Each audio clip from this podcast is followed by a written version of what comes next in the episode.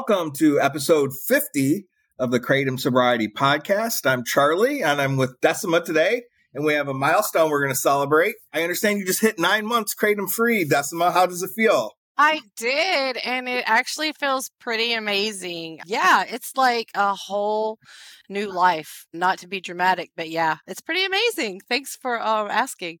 Yeah.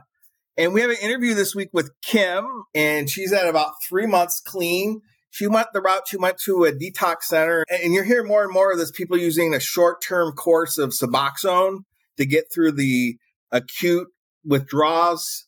And it's usually under the supervision of a, a, doctor at a facility like this. And she just herself moved out of a sober living facility and is up on the upswing too. So we'll have that interview this week. Can't wait to hear that. And we're going to tackle a subject, Decima and I, Uh, we have bad news. We're going to have to rename the podcast the Kratom Dependency Podcast because there's no such thing as kratom addiction. At the worst, it's a dependency. And anybody who's ever talked about it online has probably experienced this. These the the fact checker is correcting you when we talk about the difference between dependency and addiction. We're aware that there's a difference, and it's a difference with a distinction. Dependency, just with layman's terms, is like a substance that creates tolerance and you have a physical reliance on it. And if when you stop taking it, you have withdrawal symptoms. That's usually what dependency is. You might experience that with antidepressant, a coffee, other types of substances and prescriptions, maybe even some over counter medications. An addiction is when you have the dependency, either physical or psychological, or and usually both, but you keep taking that substance despite negative consequences and you find it hard to quit. And and there might you might have some debate that the consequences of a kratom addiction might not be as dire as some of the known hard drugs, but I, I think we've interviewed enough people here to establish it, it is possible to have a kratom addiction. And it's not just people confused between dependency and, and the terminology. I fully grasp that there there is a distinction between the two and it is possible for somebody to be dependent on something without being addicted. Yes i get that and it's also possible to be addicted to something that you're not physically dependent on. But to me it's okay so you're saying it's not addictive it's only physically dependent as if that's not bad as if that's not the actually one of the worst parts of being addicted. For me, they go hand in hand for me personally, and for most of us as addicts, especially with opioids, you're going to see the dependency and the addiction hand in hand. I find it funny because people, a lot of times I'll see them use that argument out there in the community that this is usually the pro kratom people, of course. It's not addictive. It's dependent. You're dependent on it. But they'll also, in the same breath, they will say sugar is addictive too and caffeine, those are addictive too. But you will never see them say that when it comes to comparing it to something like, say, fentanyl you never say, see people saying, oh, yeah, fentanyl is addictive, but so is sugar. You know what I mean? It's just crazy to me because it's come on. You know that Kratom is more like fentanyl than sugar. So then a lot of people want to say, oh, addiction will make you go out and do things, steal and lie. And hello, some of us did that on Kratom, like literally stole and lied and spent money I shouldn't have spent and hid it and most of us that are listening to this podcast can probably relate to both sides of that coin. How about you? When they add the what about sugar and what about caffeine and what about these other things? What about smartphones? Social media is addictive. And yeah, that adds a whole other layer of whataboutism to it. Yeah. yeah. But I know some of it's public relations. If you use a, a euphemism, dependency the terminology just gets caught up in the, the debate about regulation and prohibition. And the pro side constantly wants to minimize any consequences and any risks. And then they accuse us of exaggerating when it's just not the case. In the WhatsApp groups, I'm in several. One of the worst case stories is the feel free folks. It's a very expensive product and people buy it by the case. And I've hear, heard people spending 70, $100 a day and stealing money from their family, $20,000 credit card bills, bankruptcy. Those are it's a serious addiction that you do not see with somebody that ha- eats two bowls of Fruit Loops every night Right, or, taking more than we sh- need. Sometimes it starts out you take just enough for pain, but then you start taking more and you know that you don't need it. That's addictive. That's addiction. You know what I'm saying? There's definitely. So some of the signals of addiction is behavior that you don't want to do despite your intentions. You're not living to your own set of values, spending more time on it, having consequences, whether they're health, personal relationship, financial, these things adding up and you continuing, con- relapsing, quitting and relapsing. All these things are signals of an addiction that are beyond just a dependency. How many times do we hear in the Kratom community, the quitting community, that I can't do this? You know what I'm saying? That's an addiction, or you do it and you go right back to it. I just want to say that it's easy to get caught up in this debate because yes. sometimes we just really want to educate people when we see, and we want those warnings out there. So I'm a firm believer in putting that word out there and then ignoring any arguments because somebody might read it. But it really helps if you keep in mind that what it comes down to for these people that are arguing with us you hit on it already, Charlie. It's fear. They're afraid of two things. They're afraid that maybe they might be addicted to. That's scary. And they're also afraid that we might cause them to lose their precious drug that they are addicted to. They're afraid that if we speak the truth, it may become illegal. So I look at it from that point of view and it gives me an attitude of grace with people. And so I don't want to argue so much and just put that word out there. Yeah. We'll see you guys in the recovery meetings. We'll be here. Yeah, that's why we're here for it. Sometimes you have to resign from the debating society.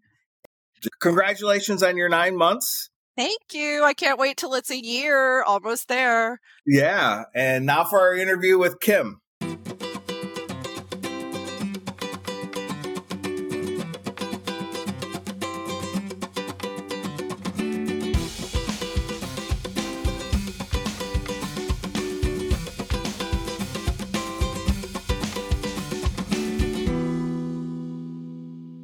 Hello. Today on the podcast, we have an interview with Kim. We welcome hey you there. to the pod. Hey there, Charlie. Thanks for having me on today. Hopefully, this will be helpful. My name is Kim. I am 50 years old. I, I've got three kids. I divorced. I live in Texas. When did you quit Kratom?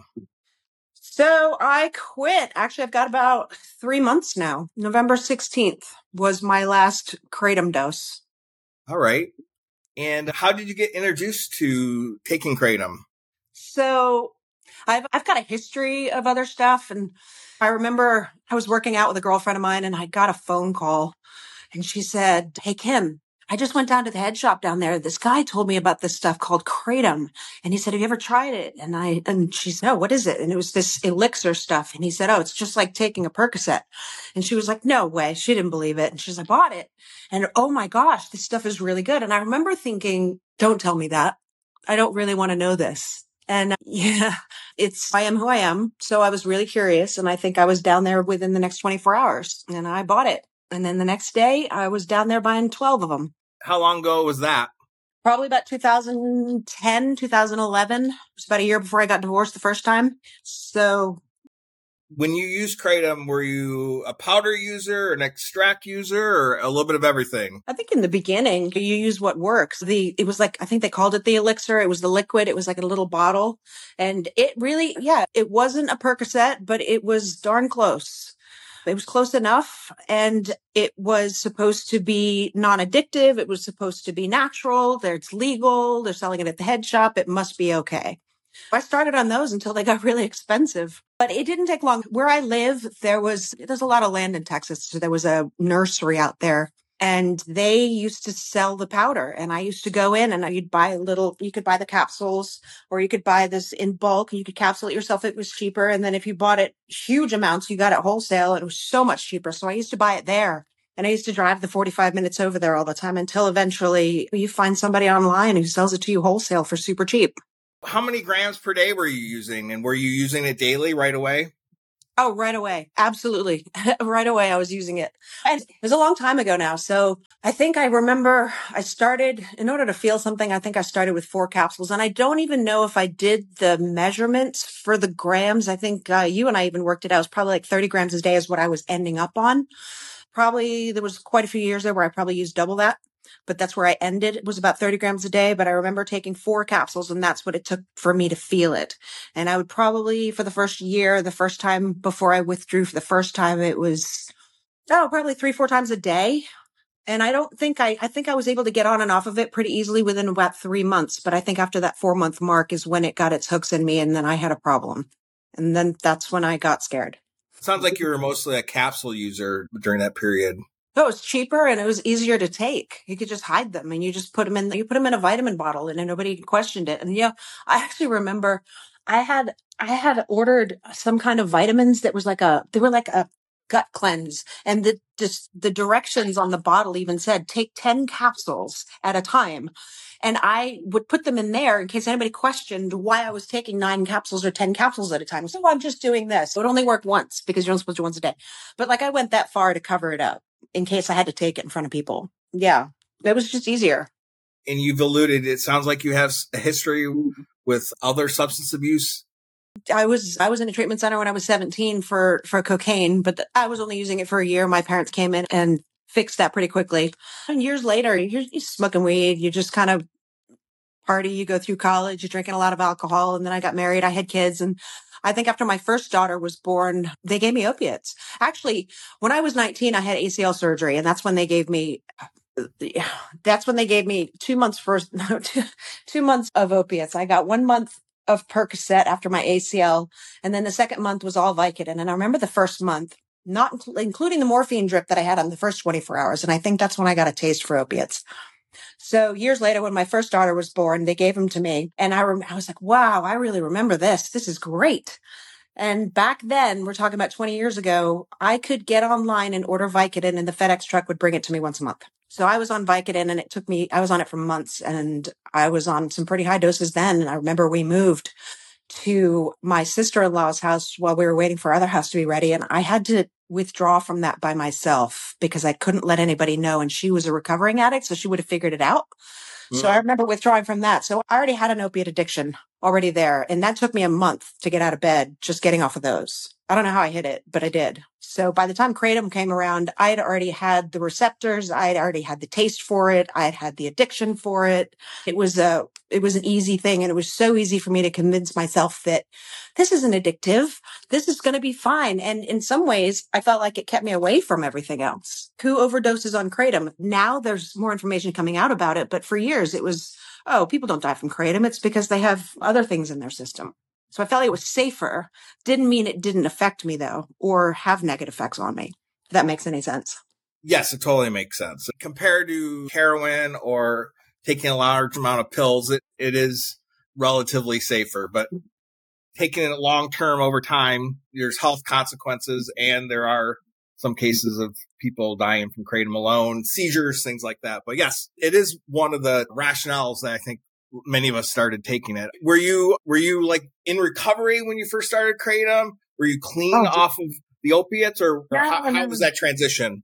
No, see, so when I went to treatment when I was younger, I was 17. And so we did, I did two years of sobriety, did the whole AA thing, did all of that. And I remember I told my sponsor back then, I was like, well, I'm only 19. I'm going to drink again.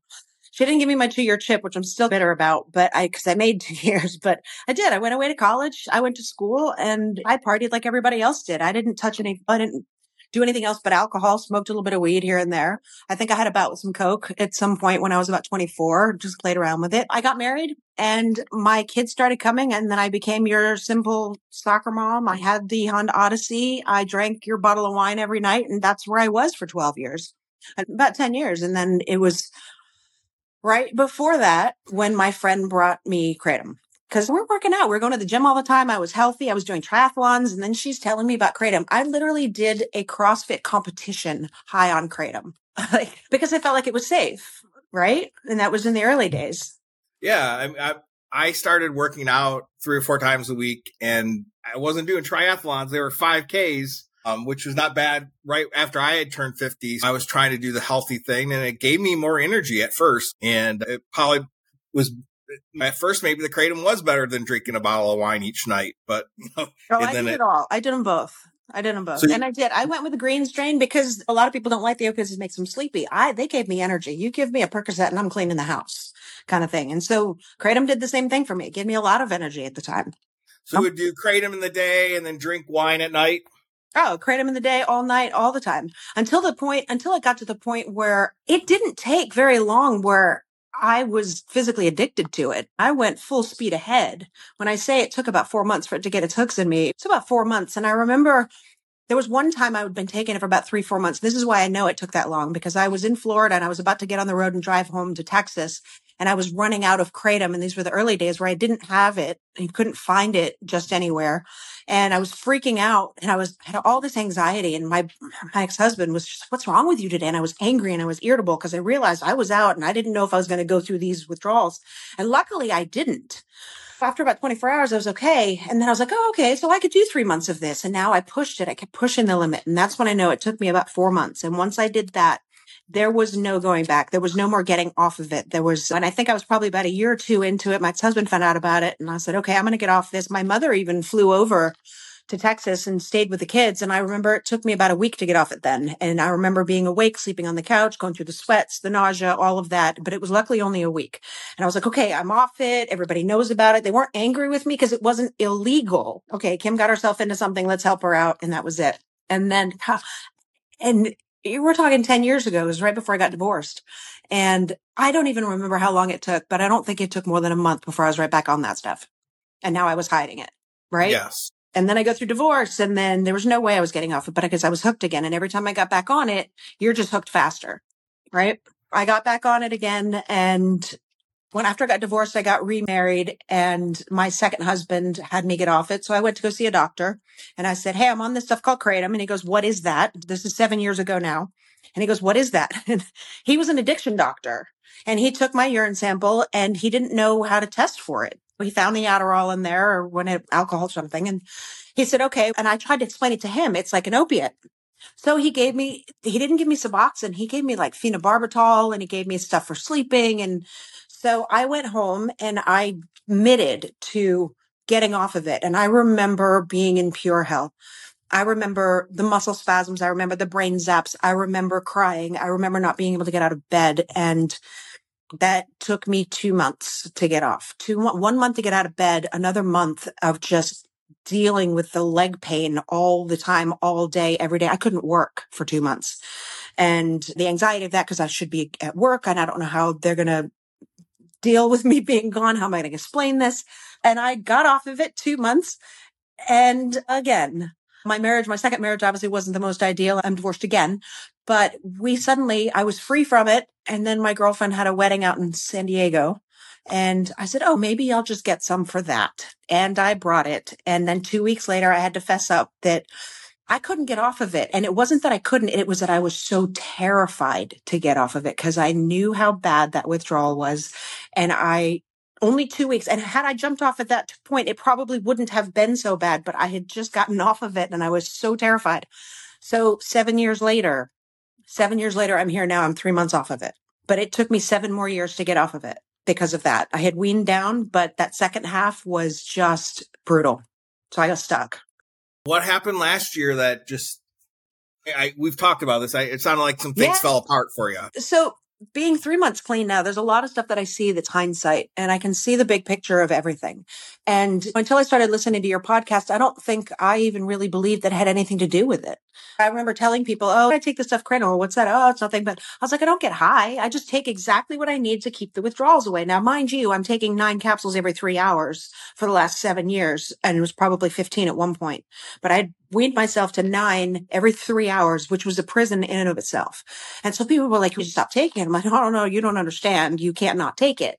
So it was this this incredible prison that you're in at every given moment you're wondering oh i've got to have a meeting here so i should take it early or i have to take it with me in case you get in a car accident on the road and then what if i'm stuck there with the cops for two hours and i'm my dose and i'm going to start to withdraw? And there was so much anxiety and i would just tell people you don't understand i don't get high i just don't withdraw. So it's mm-hmm. okay. And i justified it like that for years and until I started listening to your podcast, where I started to hear just about everybody talks about the crippling anxiety, or so many of the people that you have had on your podcast talk about that. And I didn't realize that I was living with it every single day. And since I've been clean, my coworkers and everybody's, wow, you're so much more calm. I didn't realize that I would just always be anxious, waiting for it, thinking about it, wondering if you, you're talking 65 pills a day. 65 capsules a day. Forget about the milligrams. That just counting that out. Yeah, that's yeah, that's over 30 grams a day. Most of those capsules are about a half a half a gram. And how many what were you dosing every three or four hours? I was taking nine capsules every three or four hours. Yep. Okay. So is that two and a half, three grams more than that? Yeah. My math is really off. So yeah. But before I weaned down, because during COVID, my ex-husband had left. He flew out of the country and he got locked down. So I didn't see him. So during that time, we are all in lockdown. I said, okay, I was probably about 14 or 15 at a time, probably every 3 mm-hmm. four hours. And I, so I weaned down and I did the whole liposomal vitamin C. I ordered the Dr. Mercola stuff and I was probably taking, I was popping those as much as I was popping the kratom, nine and nine. I didn't care. And I want to say that it got me down to the nine, but that second half was just as soon as I couldn't even do a one down a week. It was just impossible. The anxiety of it. And then maybe it was psychosomatic. You start feeling it, withdrawal, or I would wake up at three in the morning and feel the withdrawals. Like my body did not like it. It was extremely angry with me after so long of using it. It was just angry. And what, what did you do in November to finally get off of it? So I think it all just caught up with me. I think between that and I started dabbling a little bit with some ecstasy. I was microdosing that every night. I would wake up, I would drink I'd moved to gin. So now gin was my, I was drinking gin probably starting about six or seven o'clock at night in the last year. And then I feel like it was the one thing that kind of helped me relax. I would wait about three o'clock in the afternoon. I'm like, okay, gin time's about six, seven o'clock. I could start drinking gin. I was a lot more relaxed then. And I think it just became this really vicious cycle. And then I had a couple of things happen in my life that triggered me. And I think that I was just juggling so many while I was trying to work and I've got kids. My kids cut me off because I was drinking too much. And I, I started drinking around the clock because my shakes started getting really bad because I was drinking too early. So I would drink in the morning. So the shakes would go away. I was going to work just enough to keep the shakes away. But at night I was off to the races. And that was like the last three months. And then something else happened that triggered me on a five day bender. And I still don't really even remember all of it. But my family all knew that I was taking kratom and they all, nobody knew what to do. Nobody knew what to say. It just, it's legal. It's, you can't do anything. You just, they all hoped that I would do the right thing. Anyway, so I got, I think I got a little suicidal. I got very, I was off my rocker. Basically, I wrecked my car. I had the cops called on me twice. I anyway, my mother flew in from Florida and sat on my couch and said, you know what, Kimmy, there's a place. And I said, I remember it. All I remember is saying, like, get me off the crate. That was the first thing that I said. They tell me later that there was some coaxing and, and some convincing. I don't remember that part. But I just said, yeah, I'll go. Because she said they know about the kratom. They know how to get you off of it. And mind you, the last doctors, nobody even knew. And so I agreed to a treatment center and I went in and I was drinking all the way up to the door the next day. My brother and my mother just took my drink from me. I walked in there drunk and I remember taking my last dose of kratom and I walked in the door. and that was it. And I remember the anxiety was through, I was insanely anxious and terrified. And, you know, the stories they tell me that I kept saying and I didn't need to be there. They started me on Suboxone on day one and it was a medical detox. I stayed in detox for five days. There was like four days, five days. And they put me on Ativan and Suboxone and they said, we don't do a long-term Suboxone withdrawal. So if that's what you want, we'll send you someplace else, but this is how we do it. And for whatever reason, she started me on a low dose of Suboxone. They peaked, they peaked me up to day three. And then they started to bring me down again. And the Ativan, I didn't, I don't take downers. I don't take Xanax or any of that. So I was a mess. I apparently don't really remember my five days of detox either. People tell me that I met them. I don't remember, but I do remember the fifth day when they were taking me off of it. And I remember going to see the doctor and I said, what are you doing? Don't do this. This takes two months to do this. I've done this before. And she, she calmed me down a lot and she said, no, we've done our research. We know how this works. What we do now is we front load you with the Suboxone because it calms down your central nervous system. And then by the time we get you off of it, your nervous system doesn't freak out. And the amazing thing was that when I came to on day six, in the daytime, I actually felt fine. I was like, this is a miracle. This is unbelievable. And I, I, I remember even asking them for more Ativan and they wouldn't give it to me. I guess I thought that stuff was pretty cool. But the only thing I did have issues with was sleeping. And that is something that I still deal with today. It could be the kratom still. I'm on day 95 or something right now. And I still, I wake up eight times a night. It could be the alcohol reset. It could be the kratom. Who knows what it is? But I, the first week was the absolute worst. And I didn't sleep more than three hours a night. And that's only because I'd be so tired at five in the morning, my body would just drop off. But I couldn't even fall asleep because my legs would be shaking. I would get the brain zaps. All those withdrawals at the nighttime were sheer hell. And that was the worst part of it for me. And I kept, they kept trying to give me Seroquel and then they would give me, try to just knock me out. And I'm like, it's not working. I'm going to stay awake through it. And there was one night, it was like I had cerebral palsy. I, I if I wasn't wide awake and even trying to, uh, my body was just moving all by itself and I could feel the muscles charging up. So it wasn't even like I could relax until I jerked. It was like you feel the charge and then it jerked and you feel the charge and it jerked. It kept going. And then they finally ended up putting, giving me Robaxin or something. It was like, they didn't give me enough. And eight days later, I finally said, target the muscles, forget about my sleep, just target the muscles. And it was as if the doctor in the in the treatment center was by that point, she was learning with me. She would come back to me, let me know how that works. And I would report back to her. She said, okay, I hear Robaxin is good for kratom withdrawals. Let's try this. And she was just and she was amazing. She would listen to me. She would spend time with me a lot more than some of the others because she was learning about this and because more and more people are coming in with kratom use. But I'm sitting in there in this treatment center with fentanyl users going, what's your DOC? And I'm like, kratom. They go, what's that? And not only that, I hate to say it, they're fentanyl users, but there's a hierarchy too. They're like, oh, it's just kratom. I'm like, no, you try to get off this. It's the yeah. same. It's the same. And actually now I don't even tell people about the kratom. I just, they just know that I, I was in a treatment center for alcohol because I don't even bother to tell them because people don't know. Yeah. How many days was the treatment? I was in there. It was 35 days minimum five day detox. I ended up being there 42 days. And so, it sounds like the main medical intervention was a rapid Suboxone taper. Yep. And yep. then, then they used some other helper meds like Seroquel and Ativan to help you. Yeah. And then, so uh, they took me off the, it wasn't even a taper. Yeah, the Suboxone was the taper. The Kratom was cold turkey. That was my last dose Suboxone. They immediately put that in me with the Ativan to calm down the anxiety of it because I was a I really was a mess. I was terrified of the withdrawals and everybody was, to everybody, everybody would tell me that. Yeah. So five days of boxing out of it at the same time to keep the anxiety away. And then from there, it was get me to sleep to get through those night times. And it was two months because after I got out of there, they couldn't give me the prescription for the Robaxin because it was controlled. So they moved me to something called Tizanidine, which was a little bit lower. And then I was released from the treatment center. I went into a sober house which I have actually just vacated. I came home again about three days ago. So I'm learning to sleep at home again.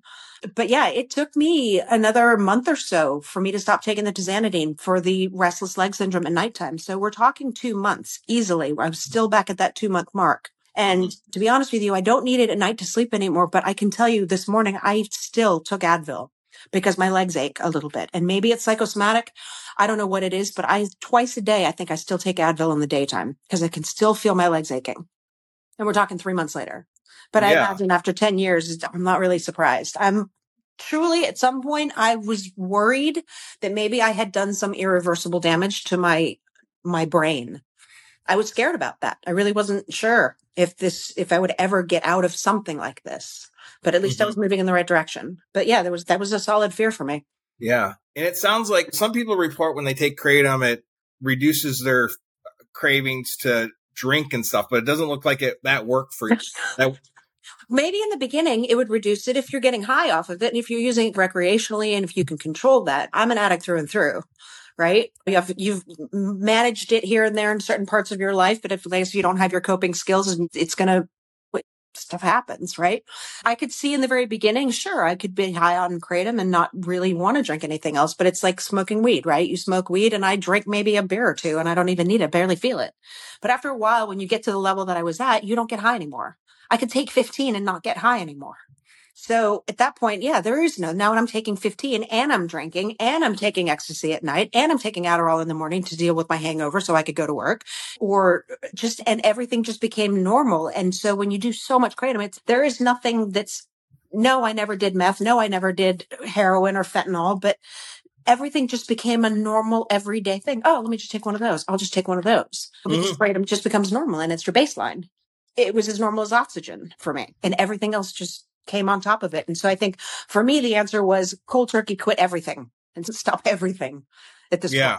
And that's probably good. All that mixing is actually really dangerous when it comes to kratom because the kratom inhibits some of the enzymes, the way your, your brain processes some of those similar substances. And so it's it's a good thing that you got off all those things. Yeah, I think about that ecstasy. Even though I didn't take the whole pill ever, I would only take a quarter of it at night and sometimes I'd bump it a little bit. But I can honestly tell you, hindsight, I think that might have been what sped me up to my downfall because I did that for about a year and it wasn't every night, but probably every other night, sometimes three times in a row. And one day I remember not taking it for a week and I felt really depressed. And somebody, even my dealer said to me, Oh, I wait two weeks before I take it again. And I was like, really? So maybe that's what this is. And so now if I think about it, it really probably did mess with my brain. I crashed and burned really quickly. And congratulations getting out of the sober living. What types of supports are you doing now to support your abstinence and to stay this pathway? For now, I yeah, I'm in the AA program. I go to meetings. I finally, after three months, agreed to get a sponsor. I got one. I was hesitant because I did I did all of that. I did that 30 years ago. And I remember not yeah, I didn't want I don't want to live in that program. I don't want to do that. But when I came out of treatment and even coming back to sober living, that was really just it was a step. I still have my life. I still go to work. I still have my cat. I still come home. I still was living my life. But to be honest, I was more humbled when I came out and I have been so much happier that, you know what, if this is going to keep me happy for right now, it's, and I hate this cliche of it, but it is one day at a time. And just for right now and for today, I'm just so happy exactly how I am that I'll just keep doing what I'm doing. I'm more, you know, if anybody ever worries about a relapse, they should worry more about the alcohol than ever kratom because if I ever have to see one again, like I have so much hate for it right now. So have you been able to start rebuild some of your relationships in your life? Oh, absolutely. I have three children. One is 21, 18, and 15. And they had cut me off probably about three, four months before. They are all back in my life. I got two texts today from two of them that just said, I miss you, mommy. Right? Everybody's back in my life. And I don't even think I realized how angry I was before. I cut so many people out and everybody's back. So it's, and it's not even just because they found out about it. It's more that I've reached out that I'm happier. Yeah, absolutely. It just falls back into place. I've had a lot of my bosses even said, "He's I like this Kim better than that one before." It's great to get feedback so quickly that you're doing better in all areas of your life. Yes. So with all your withdrawals, what what seemed to help the most other than the meds? With all of my withdrawals, what helped the most? Yeah. I don't think there was anything that helped at all except for the meds. Okay. Because, no, I can tell you, I three times I withdrew. Really, the second that last time seven years ago, none of nothing he gave me helped me.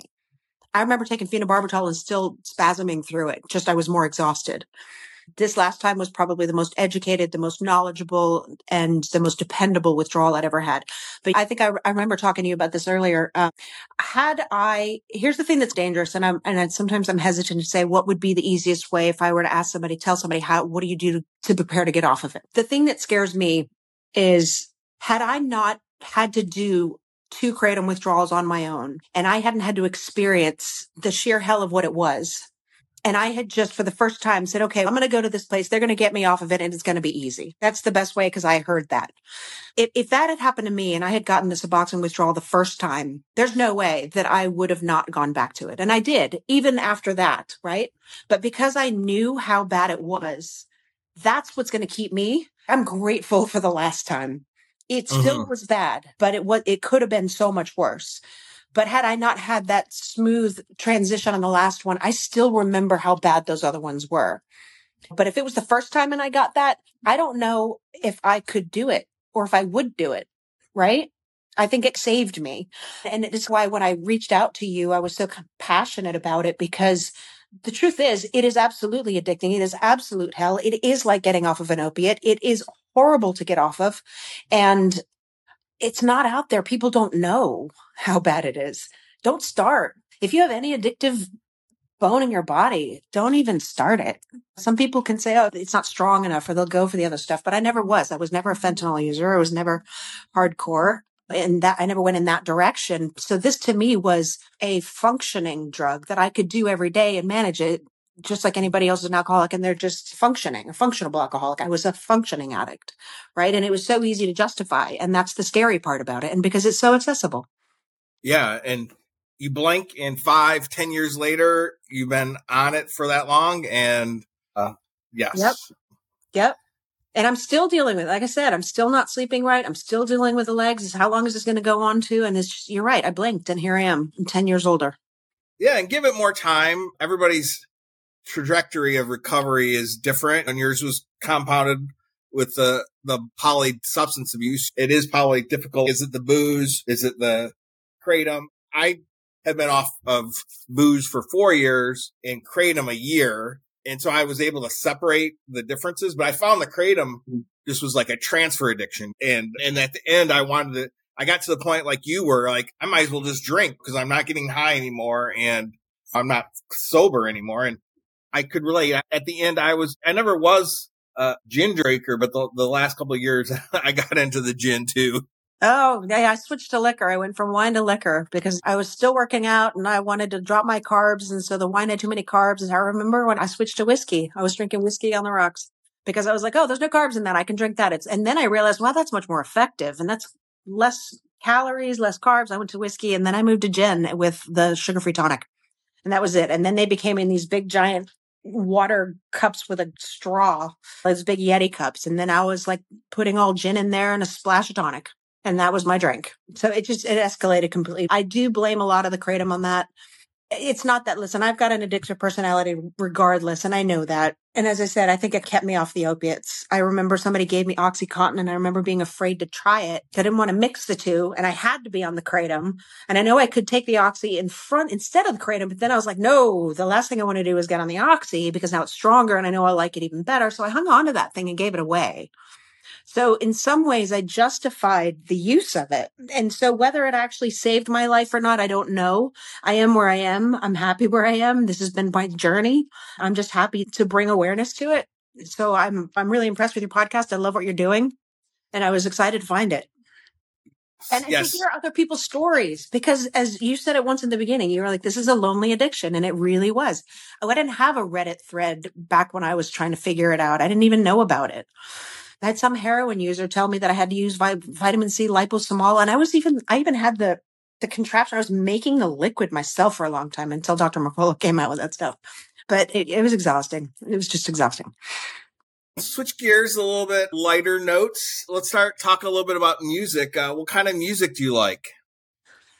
Oh, I listen to a little bit of everything. I think it just depends on my mood, but it's funny. I've been collecting playlists and yeah, I don't even have a regular genre. It just depends on my mood. I was driving back from I was driving back from Houston the other day and I actually put on some tech house and I was like, wow.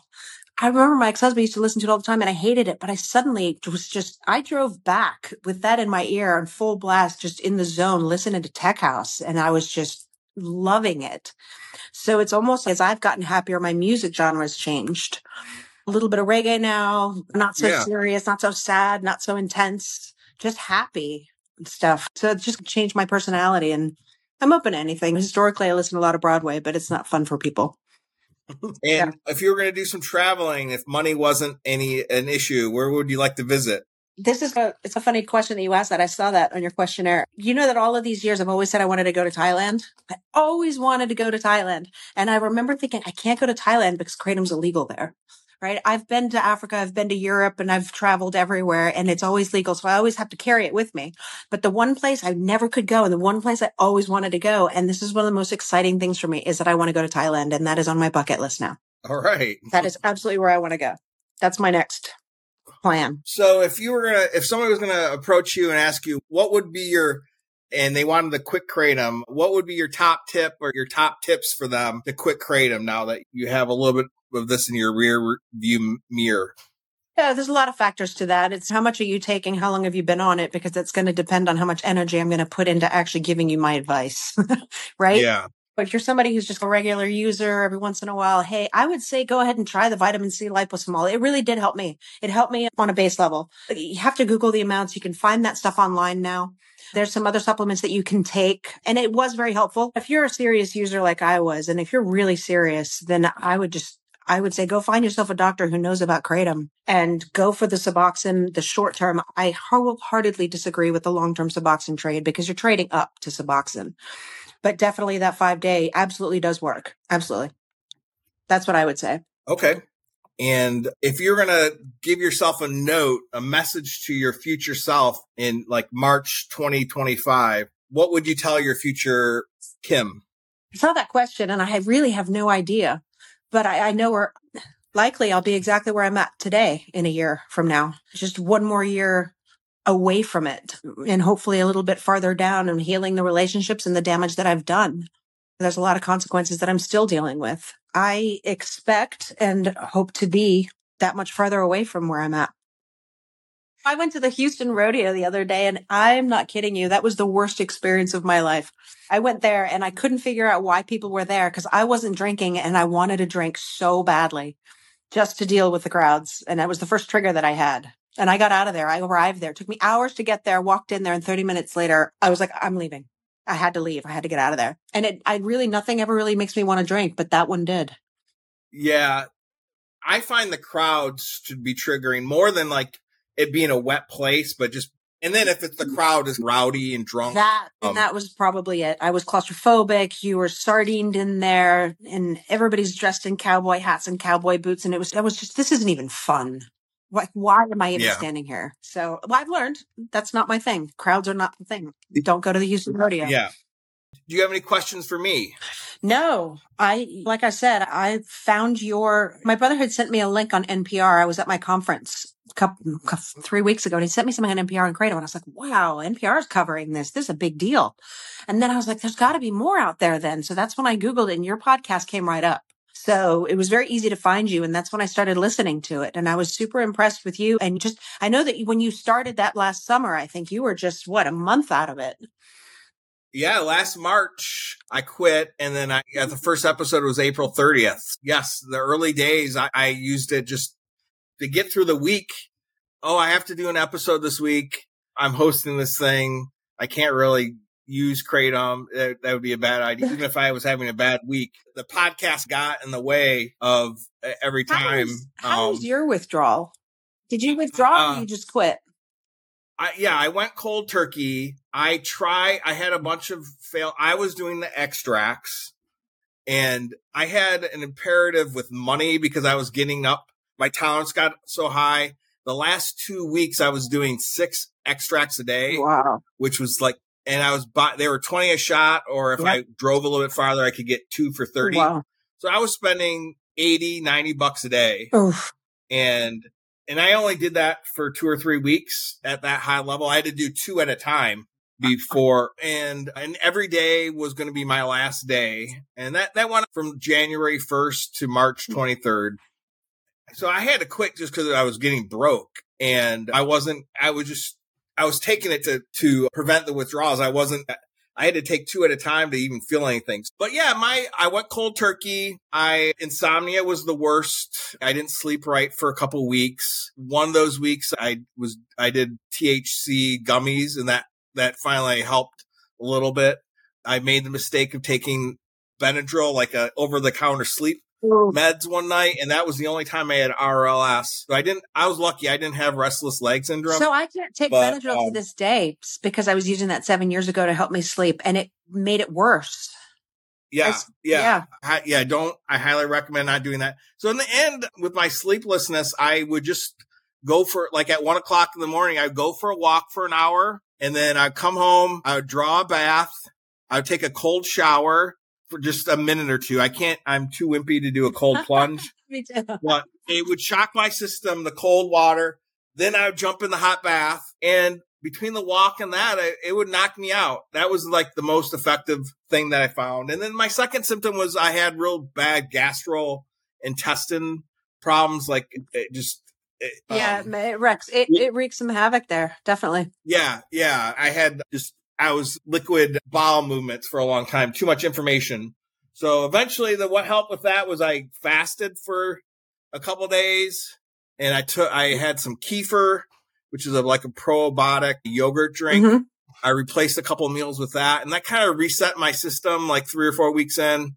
And within a month, I was back to uh, normal. I had lethargy the second month, and then by the third month, I got my energy back, but I had trouble with focus. It was like bye bye 90 days. And I've had some withdrawal, not withdrawal, some pause.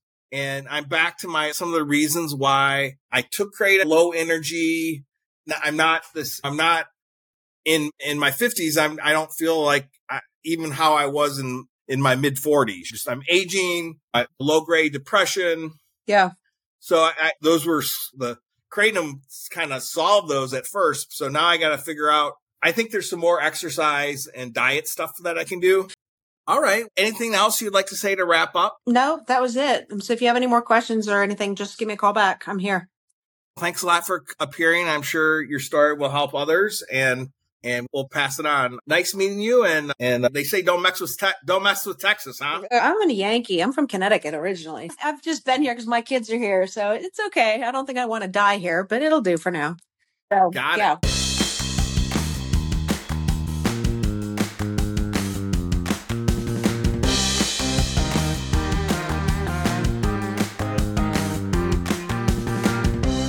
Kratom in the headlines. Hi, everybody. This is Jacob, and this week we have an article for you from the Washington Post in their health section that came out on the 20th of February of this year, and talking about kratom deaths. The, the article is entitled "They Take Kratom to Ease Pain or Anxiety. Sometimes Death Follows." So we will link this article in the show notes as always. But to summarize, it's a lengthy article that covers the story of a person's a person in Texas who was 33 years old, had a seizure while walking with his mother through Midland, Texas airport, and ultimately passed away. And talks about how this was hardly an isolated episode. The Washington Post conducted a review of federal and state statistics that shows medical examiners and coroners are, incre- are increasingly blaming deaths on kratom. And this is one of the first times we've seen this type of analysis combined for the United States on a whole. And in this case, they were able to get statistics from 44 states and the District of Columbia. The sample size was from 2020 through 2022, and at least 4,100 deaths were caused or contributed to by kratom. The article highlights that only a small fraction of those deaths were kratom only deaths. Many were in combination with other substances. And also that in that time period, there were 3,000 or 300,000 overall overdose deaths in the US. So it's really a small fraction of that 3,000 or 300,000, excuse me. So still not insignificant. The article goes on to highlight uh, that there's dozens upon dozens of wrongful deaths sprouting uh, sprouting up across the country as a result of these deaths. It highlights the fact that people often use kratom in the hopes of relieving pain, easing anxiety, etc. It highlights the advocacy for kratom and the groups that argue that the statistics are misleading because the cases nearly all always involve other drugs they consistent with their position they blame the food and drug administration for not doing enough while simultaneously saying that kratom is a food and not a drug which is a contradictory statement in my opinion. How can you need to regulate something as a drug if it's a food? Anyway they also do some more detailed analysis and highlight that essentially out of that 4400 846 of those cases in 30 states and DC and were in uh, 2020 alone, and that's up from 834 in 2021. and up from statistics in years previous. So it also talks about how records from states are not always uniform and highlights some of the specific information in both Michigan and Texas, as well as Florida also talks a little bit about some positive use cases from some folks that they talked to as an interview or has some information from a discussion that was had with a representative from the American Kratom Association and talks a bit about how they believe kratom may also interfere with enzymes that break down other med- medications, potentially enhancing the, fen- the effects of certain prescription medications how specific that is unclear. Researchers at Washington State are still looking into that, launching a clinical trial now to see how kratom actually affects the processing of a popular painkiller, oxycodone. There's a lot in this article. I could probably talk for another five minutes on it, probably even longer, to be quite honest. So we'll link it in the show notes. I think the last thing I'll say is most overdose deaths in the country and in the world are poly substance abuse and usage deaths. Even most opiate overdoses often include benzodiazepines or multiple opiate substances, combination with alcohol, etc. So the stressing of, hey, you can't blame Kratom because there were other things involved, in my opinion, is not a good argument because you could say the same thing about fentanyl or heroin or other things. So it does not, in my opinion, reduce the danger that could be associated with kratom. Now, that's not to fearmonger or scare anybody, as we highlight in, as I highlighted, I should say earlier in the segment, that 4,100 deaths over a two year period where 300,000 Americans died from drug overdoses on a whole is a small fraction. And there's a, quite a large number of people using Kratom now in the country, and it's still a, a small amount of people that have died. But that doesn't mean that there isn't a risk there, and that if you're going to continue to use Kratom, you shouldn't be aware of those risks. A really good article, all in all, and that is Kratom in the headlines for this week.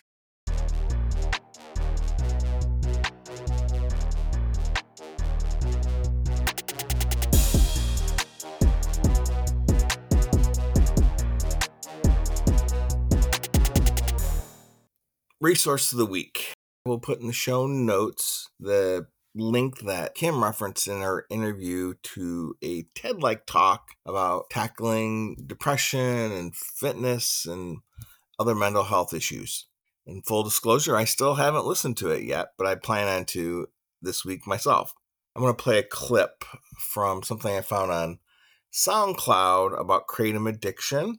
And I believe it was written by in using artificial intelligence and it definitely used a AI voice to read the article. And despite that, it is on point and I think it really explains some of the issues that we explored in this episode the difference between dependency and addiction, how to find a treatment center if you have a severe kratom addiction. The main active compounds in kratom leaves are mitragynine and 7 hydroxymitragynine. Kratom compounds activate opioid receptors in the brain. This is what produces kratom's effects, including potential for drug addiction. In small doses, kratom acts as a stimulant. In larger doses, it has an opioid like effect of euphoria, relaxation, and pain relief. With regular use over time, your body can become dependent on these compounds, making it challenging to stop using kratom. Kratom has high potential for addiction. In the US, people use kratom to manage pain and opioid withdrawal. Quite often, people believe kratom is safe because it is natural. But it's the effects of kratom that can lead to issues similar to opioid addiction. Some key facts about the addictive potential of kratom uncontrolled use of strong commercial kratom products in the US may need regulation. More research is still required on the long term effects and safety of chronic kratom use. Kratom activates the brain's opioid receptors much like opioid painkillers. This can lead to dependence and addiction. Withdrawal symptoms are possible with heavy kratom use over an extended period of time. Long term kratom use can result in cravings, difficulty stopping, tolerance, and withdrawal symptoms on cessation. The Food and Drug Administration, FDA, has identified kratom compounds as opioids with potential for abuse and addiction. The Drug Enforcement Administration, DEA, lists kratom as a drug of concern due to its addiction potential. What is kratom addiction? Addiction means being unable to control kratom use. It leads to bad effects on life. Addicts take more kratom to get the same feeling. This is called tolerance. If they try to quit, they get sick. This sickness is withdrawal.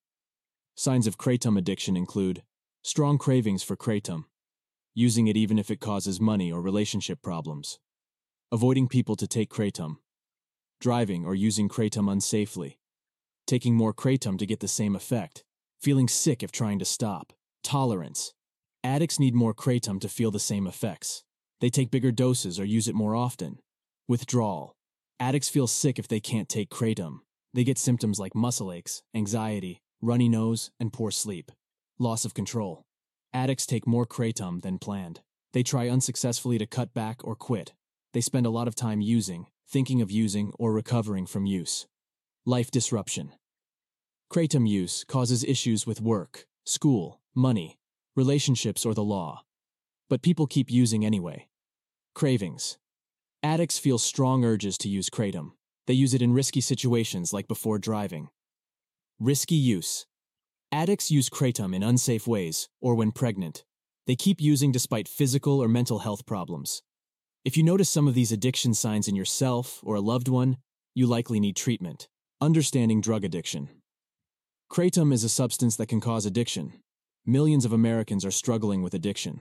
It is not a choice. Addicts need support, not shame. Genetics and environment shape brains differently. Oh. Some are more prone to addiction. Trauma and mental illness often come first. They try to self medicate pain. Drugs alter the reward center. Cravings and withdrawal result. Use increases to chase the high. Tolerance builds, needing more drug. Lying hides growing problems. Work and relationships suffer. Guilt and despair set in. Self worth plummets. Getting clean feels impossible. Fear of detox stops them. Shame prevents asking for help. Stigma calls them immoral. But addiction is a disease. Dopamine pathways are hijacked. Drugs become all consuming. Recovery takes time, support and relapse prevention. Behavioral therapy helps change habits. Medication assists with cravings. Support groups provide community. Healing past trauma is key. Addicts need empathy, not judgment. Change is possible with patience and care. Recovery is a lifelong process. Their journey matters more than past mistakes. With compassion, we can make a difference. Seeking help is the first step towards recovery from kratom addiction. To find treatment options, call the Substance Abuse and Mental Health Services Administration, SAMHSA, treatment helpline at 1 800 662 HELP. This free confidential service can assist you 24 7 in locating treatment. Check the SAMHSA Behavioral Health Treatment Services locator. Search for kratom addiction treatment programs by location, type of care offered, payment options, and other filters. Contact local kratom addiction treatment centers. Ask questions, learn about their programs and success rates, and see if they accept your insurance coverage. Consider inpatient rehab for intensive treatment, especially if outpatient programs have not been successful. 30 to 90 day residential programs focus fully on recovery away from triggers. Look into medically supervised detox to safely manage withdrawal symptoms before starting substance abuse counseling and therapy. Look for a Suboxone doctor near you with experience treating kratom addiction. Bottom line for treatment for kratom addiction. Kratom may seem harmless, but long term use can lead to dependence and addiction. Withdrawal symptoms, cravings, building tolerance, and life disruption indicate when kratom use has become unhealthy. Professional treatment combined with support and healthy lifestyle changes can overcome addiction. If you recognize kratom addiction in yourself or someone you care about, reach out for help today. A treatment center can guide you through detox, counseling, building relapse prevention skills, and learning to enjoy life in recovery. And thanks for listening. And until next week, keep it kratom free.